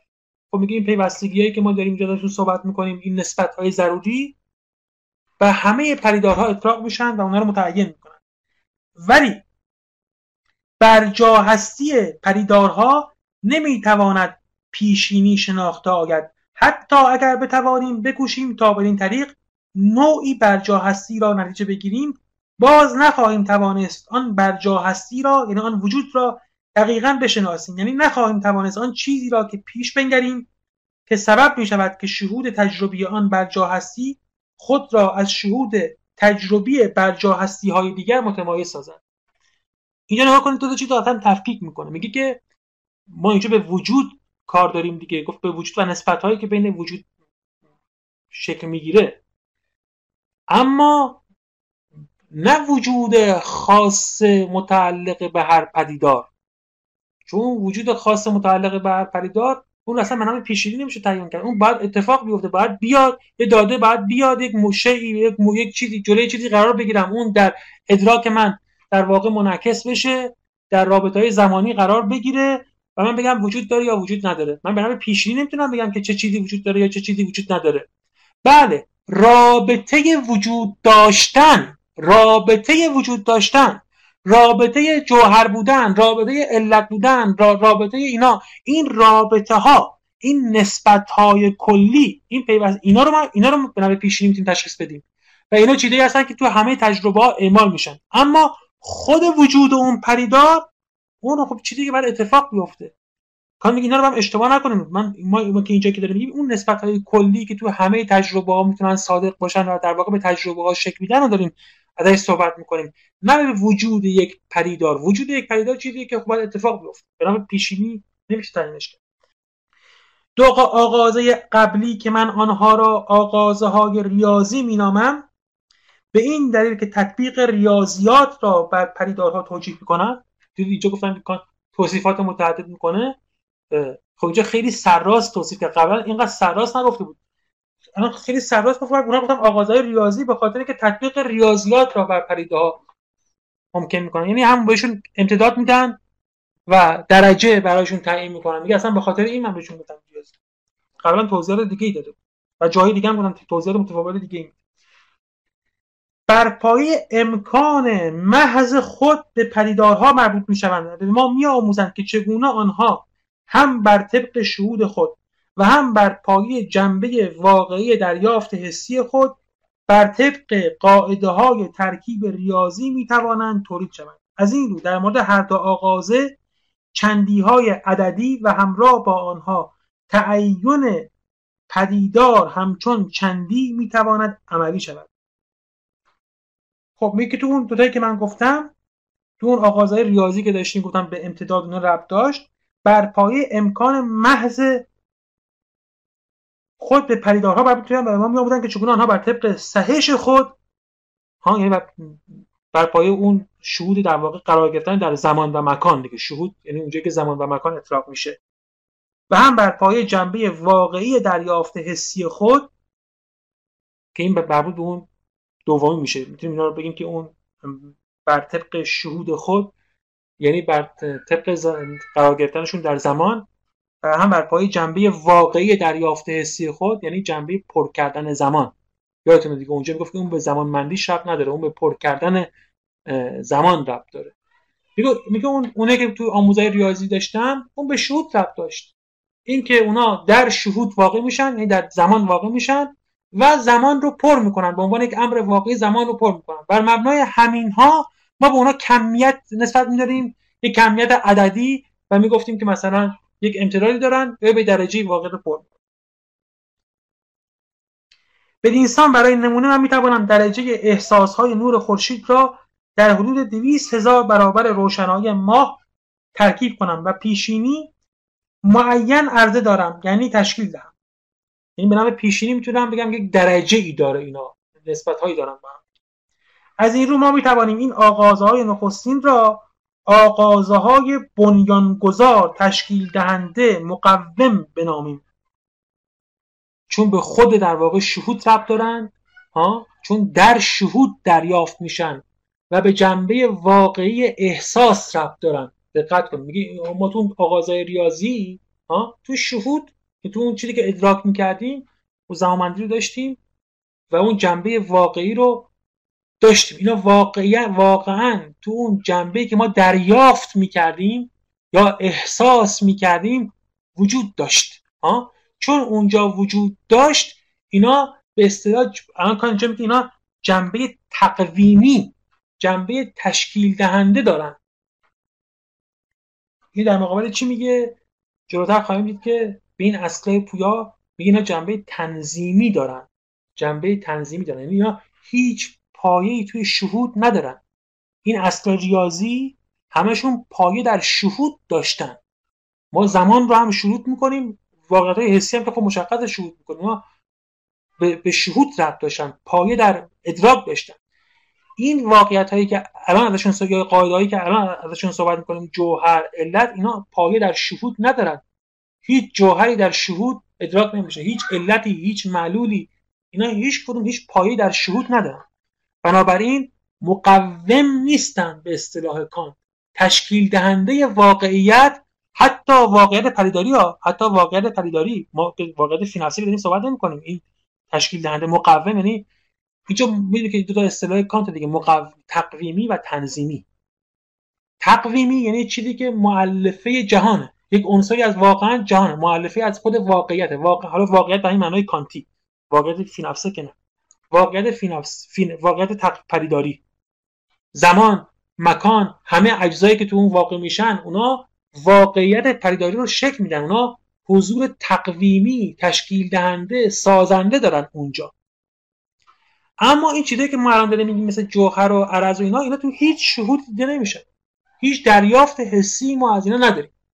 اینها تنظیم کننده روابط شهودهای ما هستن. این دادهای حسی رو در یک چیزی منظم می‌کنن تا برای ما شناخت ایجاد بشه. اینا فقط به ساحت تنظیمی شناخت ربط دارن. هیچ رد پایی تو دریافتها تو داده ها تو شهودها تو ادراکات حسی هر چه که می‌خوایم بگیم به طور مستقل ندارن. این حالا بعدا میگه کانت اونا تنظیمی هستن. فعلا گفتش که این اینا این چیزی که ما قبلا صحبت کردیم تقویمی هستن. یعنی تو شهود بودن. یک داده ازشون داشتیم بالاخره. ولی در مورد آغازه هایی که بر جا هستی پریدارها را میبایستی پیشین تحت قاعده درآورند و از به کلی دیگرسان است. زیرا چون بر جا هستی نمی‌تواند خود تشکیل یابد پس این آغازها فقط نسبت بر نسبت فقط به نسبت بر جا هستی مربوط می شوند و چیزی فراهم نمی توانند آورد جز صرفا اصلهای تنظیمی. میگه اینا چیزی رو ایجاد نمی‌کنن این اصلایی که ما میگیم. اینا نسبت وجود داشتن رو یا نسبت های وجود داشتن چیزها در برابر هم رو به ما نشون میدن. فرق می‌کنن با شهود. شهود چیز، چیزی رو برای من در ادراکات ایجاد می‌کنه. واقعیتی رو برای من ایجاد می‌کنه. اینا واقعیت رو ایجاد نمی‌کنن. اینا واقعیت رو سامان میدن نظم میدن روابط ضروری امور رو با هم دیگه مشخص می‌کنه تنظیم می‌کنه بنابراین در اینجا نباید با نه باید اینجوریه نه باید. درباره اصلهای متعارف اندیشید و نه درباره پیشنگرش ها. خب اینجا توضیح میده که چرا من analogy استفاده کردم. یه وقتی اینجوری اینا تنظیمی هستن نه ما axiom داریم نه anticipation داریم. حالا البته چقدر این استدلال یا یک ذوق کانتی که به کار برده ها میشه روش بحث کرد. چون اینا اصل تنظیمیت ولی در مورد اصول متعارفه axiom در مورد اینکه در واقع چه پیشیابی های اونجا ذهن ما انجام میده صحبت نمی‌کنم. ولی اگر یک دریافت حسی در یک نسبت زمانی با دیگر دریافت های حسی هر چند هم که نامعین باشند به ما داده شود در این حال به نوع پیشینی نمی‌توان گفت که کدام دریافت حسی دیگر و به چه اندازه با این دریافت حسی ضرورتا پیوسته شده است؟ اگه دو دریافت حسی داشته باشیم به نوع پیشینی نمی‌تونیم بگیم که چه دریافت حسی و چقدر. اینا باید توی تجربه واقع بشن. ولی بلکه می‌توان گفت چگونه آن دریافت حسی به لحاظ برجا هستی یعنی وجود در این سیقه زمانی در, در این حالت زمانی با این دریافت حسی ضرورتا پیوسته شده است. این دریافت حسی اون اولیه این دریافت حسی که بعدا میاد اون دریافت حسی که آخر جمله نوشته این دریافت حسی که قبلا داشتیم. چون بحث این بود دیگه. میگه که ما دو تا دریافت حسی داشته باشیم من به نام پیشینی نمی‌تونم به شما بگم که اون دریافت حسی چه نوع در... چه دریافت حسیه و مثلا چه شدتی داره چه درجه‌ای داره و اینا رو نمی‌تونم به شما بگم. ولی چیزی که به نام پیشینی می‌تونیم بگیم اینه که این در چه رابطه زمانی با اون قبلیه قرار می‌گیره؟ بر اساس روابط زمانی. آیا دوام اونه؟ آیا توالیه؟ آیا همبودی داره با اون؟ اینا رو می‌تونیم بگیم. بلکه می‌توان گفت چگونه آن دریافت حسی به لحاظ وجودی در این حالت زمانی با این دریافت حسی دریافت حسی قدیمیمون ضرورتا پیوسته شده است. می‌بینید که اینجا واژه وجود رو دقت کنید که منظورش از وجود اینجا چیه دیگه ها؟ اینجا وجود یعنی در یک رابطه زمانی مشخص قرار گرفتن. در فلسفه آها این توضیحی که در مورد واژه آنالوژی میده. می‌خوام تا آخر این بخش رو بخونم چون چیز خاصی نداره. در فلسفه آنالوژی ها کاملا متفاوتن از آنچه در ریاضیات متصور میدارند. اینجا خود کان توضیح میده که واژه آنالوژی چیه. در ریاضیات آناگویی ها یا آنالوژی ها فرمول هایی که تساوی دو نسبت کمی را بیان می‌کنند و همواره بنیان گذارند چنان که اگر سه عضو سه عضو تناسب داده شوند چهارمی نیز می‌تواند بدان راه داده شود. یعنی تشکیل گردد. خب میگه تو چجوریه توی ریاضیات؟ شما دیدید که مثلا میگن که ما الان یه مجموعه داریم. دو چهار و شیش تشکیل دهنده اینن مثلا. عضو بعدی این چه خواهد بود؟ خب شما احتمالا می‌تونید که دو اگه دو چهار و شیش باشه عضو بعدیش هشت دیگه. چون ظاهرا این اعداد زوجن که دو تا دو تا دارن بالا میرن. دو چهار و شیش و هشت. یا ممکن بود که بگن که دو شیش و هیجده و بعد بگن که عضو چهارم شیشیه ما دو و شیش رو نسبتشون می‌زنیم چون سه برابر شد. 6 و 18 18 هم بعد سه برابر بشه میشه 54 ها؟ این این بای آنالوژی رو فهمیدیم. یعنی قیاس کردیم. نسبتشون رو با هم سنجیدیم قیاس کردیم. اون سه برابر بود اونم سه برابر بود. بنابراین اینجا هم باید سه برابر باشه. این دقیقا معنی آنالوژی معنی قیاس توی ریاضیات. میگه توی ریاضیات اینا فرمول هایی که تساوی دو نسبت چندی را بیان می‌کنند و همواره بنیان گذارند چون که اگر سه عضو تناسب داده شوند چهارمی نیز می‌تواند بدان راه داده شود ولی در فلسفه آنالوژی به معنای تساوی دو نسبت کمی نیست بلکه به معنای تساوی دو نسبت کیفی است. چنان که من از سه عضو داده شده فقط یک نسبت به یک عضو چهارم را می‌توانم بشناسم و به نحو پیشینی عرضه دارم. نه خود این عضو چهارم را. میگه تو اونجا تو مجموعه ما می‌دونیم دو شیش و دو چهار و شیش و هشت. هشتم که خود عضو چهارم بود می‌تونستم بفهمم دیگه. می‌دونم این هشت یا 54 رو می‌تونستم اون عضو رو تعیین کنم و به قول بنیان گذاره نه اونجا می‌تونم تشکیل بدم. تشکیل بدم عضو چهارم بر مبنای آنالوژی. توی فلسفه میگه که آنالوژی به این معنا که ما نسبت ها رو میسنجیم یا می‌فهمیم هست. ولی فقط همین نسبت رو می‌تونیم بفهمیم. که در واقع در چه چیزی اون چیزی که خواهد اومد یا اون چیزی که باید بیاد یا اون چیزی که هست در چه نسبتی قرار می‌گیره. مثلا علتشه معلولشه صفتشه جوهرشه چیشه. اینا رو می‌تونی تشخیص بدیم ولی اینکه خود اون صفت چیه؟ یا خود اون جوهر کدومه؟ یا اون معلول کدومه؟ اون رو هم بتونیم بسازیم؟ نه اون رو نمی‌تونیم بسازیم.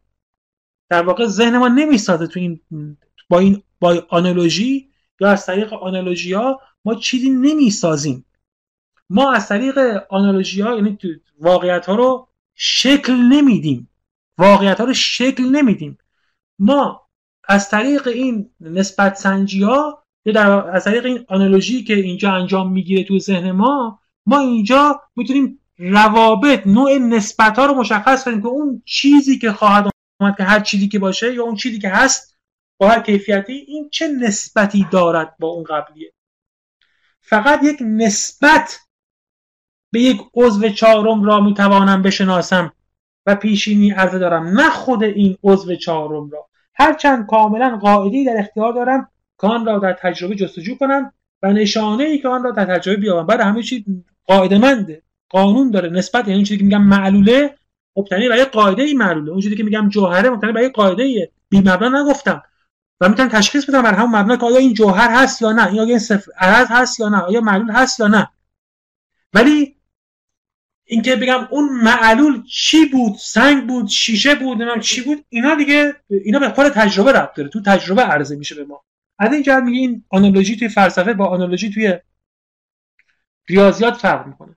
بنابراین یک آنالوژی تجربه فقط قاعده ای خواهد بود که بر طبق آن از دریافت های حسی میبایستی گونه ای یگانگی تجربه ناشی شود. سراتای قضیه اینه. قرار ما یک تجربه داشته باشیم. یک کسراتی داریم. به ما داده شده. نه اینکه بسازیم. تقویمی نیستن. دادای ما تجربه داده شده. قرار وحدت تجربه ایجاد بشه. وحدت تجربه یعنی که اون داده در یک نسبت ها و روابطی قرار بگیرن. اونم بر مبنای نوع زمانمندیشون در یک نسبت های قرار می‌گیرن و تجربه شکل می‌گیره. آنالوژی ها این کار انجام میدن. نمانند خود دریافت حسی چونان شهود تجربی عموما. ما میگه آنالوژی دریافت نیست شهود نیست. و در مورد برابر ایستاها یعنی در مورد پریدارها نه چونان آغازه بنیانگذار. اینا اصلا بنیانگذار نیستن که ایجاد کنن. بلکه همچون آغازه صرفا تنظیمی معتبر است. دقیقا همین امر در مورد اصلهای موضوعه اندیشه تجربی عموما نیز معتبر است. یعنی اون بند چهارمی که ما بعدا بهش می‌رسیم. اسمش همین بود دیگه. اصلهای موضوعه اندیشه تجربی. اون بخش چهارمی که بعدا بهش می‌رسیم. میگه اونم اصلهای تنظیمی هن. اونم اصل در واقع تقویمی نیستن. اصلهای موضوعه اندیشیدن تجربی به هم نهاد شهود مست به هم نهاد دریافت حسی و به هم نهاد تجربه مربوط می‌شوند. یعنی اون چیزایی که تو این سه تا بخش خوندیم. صورت پریدار ماده نخست این صورت پریدار برمیگشت اون امتدادش. ماده نخستین برمیگشت به اون در واقع درجهش هم تجربه نسبت این دریافت هایی که این بند الان داریم ازشون می‌خونیم. این که توضیح اینا چیه تو اون بخش خواهیم داد. ولی میگه که اون یه جور جمع کردن همه ایناست که به این ستا ربط داره و خودش یک اصل تنظیم خودش مستقیما به شهود ربط نداره. داده در مورد اونها تعیین نمی‌کنه بنیانگذار به اصطلاح نیست. یعنی اینکه این اصلا فقط آغازهای تنظیمی هن و خود را متمایز می‌سازند از آغازهای ریاضی که آغازهای بنیانگذارند البته نه در قطعیت که پیشینی در هر دو وجود دارد بلکه در شیوه بداهت یعنی از جنبه شهودی آغازهای ریاضی. و در نتیجه همچنین از جنبه برهان. خب این همون چیزی بود که قبلا ما تذکر داده بود. گفته بود که بین اصلای پویا و اصلای ریاضی تفاوتی هست. این تفاوت به خاطر اینه. اونا چون خودشون توی شهود داده میشه واقعا ما اونا رو می‌بینیم حس می‌کنیم ادراکشون می‌کنیم اونا رو اونا بداهت بیشتر روشنی بیشتر وضوح بیشتری برای ما دارن. علیتو یعنی احتمالا حتی آدم های معمولی هم بدون هیچ تحمل و آگاهی چنین چیزایی رو درک می‌کنن. ولی این بحث های دیگه مثل این بحث علیت و جوهریت و اینا ها؟ حتی اینا اینا خود به خود اعمال میشن تو همه اذهان اینا اعمال میشن وقتی به آگاهی ما نداره. ولی برای ما بداهت کمتری دارن. یعنی که چون خودشون یک عضو حاضر در شهود نیستن بلکه روابط بین شهودها هستن بداهتشون برای ما کمتره. هر دو به نحو قطعی هستن اطلاق میشن چه ما آگاه باشیم چه ما آگاه نباشیم. اینا کاری که مغز انجام میده. اصلا رفتی به استنتاج و آگاهی اینا ما نداره. یعنی مغز ما متناسب با اون زمان نحوه قرار گرفتن داده ها در زمان اونا رو یا جوهر می‌خونه یا علت می‌خونه یا هر چیز دیگه ای ولی خب از اون حیثی که ما بهش معرفت شناسانه می‌تونیم آگاهی پیدا کنیم اون اولیا اصول ریاضی خودشون تو شهود هستن. معلفه شهودی هستن معلفه تقویمی هستن. بنیانگذارن چیزایی به ما میدن. اینا خودشون چیزایی به ما نمیدن. اینا توصیفگرن نسبت ها رو برقرار می‌کنن. همینجا می‌بینید که الان یک تصویر دیگه هم یا توصیف دیگه هم اضافه کرد. به اون فرق در واقع اصول ریاضی و اصول دینامیک یعنی میگه اونها تقویمی هم اونها تنظیمی هم. ولی آنچه در مورد همه آغازهای ترکیبی به خاطر آورده شد و در اینجا باید عمدتا ملاحظه گردد این است که این آناگویی ها نه چونان آغازهای کاربرد استعلاعی فهم بلکه صرفا به مسابه آغازهای کاربرد تجربی فهم معنا و اعتبار خاص خود را دارند. در نتیجه همچنین فقط بدین سان می‌توانند استوار شوند. یعنی حتما توی تجربه ها فقط توی تجربه می‌تونن به کار گرفته بشن.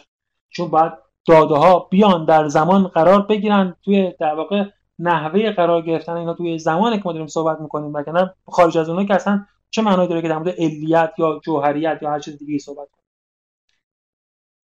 و اینکه در نتیجه پریدارها نباید سر راستانه تابع مقوله ها قرار گیرند بلکه فقط باید تابع دیسنماهای آنها باشند. ها؟ یعنی از اینجا روشن میشه که پریدارها وقتی می‌خوان نظم پیدا کنن می‌خوان در واقع شکل پیدا کنن می‌خوان تو آگاهی ما قرار بگیرن در واقع در همین رابطه زمانمندی قرار می‌گیرن. منظورش از دیس نما شاکله سازی شده این بوده که چون شاکله جایی بود که مقوله با زمان رابطه برقرار می‌کرد. میگه پدیدارها در واقع اینجا مستقیما در اون رابطه های زمانی قرار می‌گیرن. اینا خودشون که با اون مقوله های انتظایی اصلا متصل نمیشن ارتباط برقرار نمی‌کنن. پریدارها نباید سرراستانه تابع مقوله ها قرار گیرند بلکه فقط باید تابع دیسنماهای آنها یعنی مقولات زمانی شده یعنی همین نسبت های زمانی باشند. زیرا اگر برابر ایستاهایی که این آغازها بدانها مربوط می‌شوند شیهای فی نفسه می بودند آنگاه به کلی محال می بود چیزی را درباره آنها هم نهادانه یعنی به ترکیب به پیشینی شناختن یعنی اگر شیهای فی نفسه می بودند یعنی اگر با زمان یعنی توی شهود ما نمی اومدن و توی شهود ما نمی اومدن یعنی در زمان قرار نمی گرفتن وقتی که اینا دی سینما پیدا زیل شاکل مقولات شاکل یافته قرار بگیرن. یعنی با زمان رابطه ایجاد کرده باشن. یا با زمان رابطه داشته باشن. رابطه پیدا کرده باشن. چجوری با زمان رابطه پیدا می‌کنن؟ ما وقتی چیزی رو ادراک می‌کنیم توی شهود ما در واقع تو, تو sensation ما قرار می‌گیره صورت حس درشون اطلاق میشه لاجرم ناگزیر و اینا زمانمند میشن. والا که زمانمند شدن روابط زمانی یعنی داخل اون نسبت های زمانی هم قرار می‌گیرن و اینجوری هم بهشون مقوله اطلاق میشه یعنی مفهوم برایشون اطلاق میشه.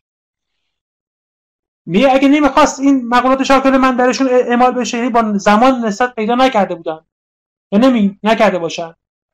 یعنی چی باشن؟ یعنی شیهای فی نفسه باشن. خب شیهای فی نفسه که به درک ما در نمیان که مثلا قابل شناخت ما نیستن که حالا ما اونا رو به نحو مثلا بدون واسطه زمان بخوایم به مقولاتمون مرتبط کنیم یا نکنیم. آنگاه به کلی محالی بود. چیزی را درباره آنها به نحو ترکیبی به نحو پیشینی شناختن. یعنی مثلا هیچ شناختی ازشون نمی‌تونستیم داشته باشیم. اما برابر ایستاها چیزی نیند جز پدیدارها. برای از از ما از اشیا صحبت می‌کنیم از ابژه صحبت می‌کنیم. از اشیاء فی صحبت نمی‌کنیم. از پدیدار یعنی چیزی که با زمان رابطه برقرار کرده صورت زمانی پیدا کرده صحبت می‌کنیم. جز پدیدارها که شناخت کامل آنها که همه اصول پیشینی سرانجام باید بدان شناخت منتهی شوند منحصران عبارت است از تجربه ممکن ما. یعنی ما از این پدیدارها اون چیزی که شناختی که ازشون داریم اینه که اینا به تجربه اینها می‌رسیم. به تجربه اینها می‌رسیم یعنی این پروسه. یعنی اونا میان زمانمند میشن در روابط زمانی قرار می‌گیرن بنابراین نسبت های زمانی شاکل من پیدا می‌کنن و وحدت آگاهی بهشون اطلاق میشه تجربه حاصل میشه. ما فقط به همین ها تجربه ممکن ما به این پریدار می‌تونه اطلاق بشه. ما در مورد چیزهای دیگه تجربه ممکن یعنی به شیء فی نفسه تجربه ممکن نمی‌تونیم داشته باشیم. تجربه ممکن یعنی گذر از زمان شاکله پیدا کردن و اطلاق مقوله. اینجوری آگاهی به چیزی پیدا میشه. وحدت آگاهی اینجوری فقط می‌تونه شی رو درک کنه. شی فی نفسه هست اون بیرون هست. ولی چون در زمان قرار نگرفته شاکل من نمیشه و وحدت آگاهی بهش تعلق نمی‌گیره. به تجربه ممکن ما در نمیاد. این آقا در نتیجه این آغازه ها چیزی نمی‌توانند به عنوان هدف خود داشته باشند مگر صرفا شرط های یگانگی شناخت تجربی در هم نهاد پدیدارها؟ میگه اون اصول قاعدتشون اینه این اصولی که ما الان داریم می‌خونیم اینا اصول وحدت بخشی هستن. اصول وحدت هیچ کار دیگه اینا برای وحدت بخشی ایجاد شده. برای وحدتی که جزء لازم و ضروری و غیر قابل گذشته ها تجربه هستن که نباشن تجربه شکل نمی‌گیره.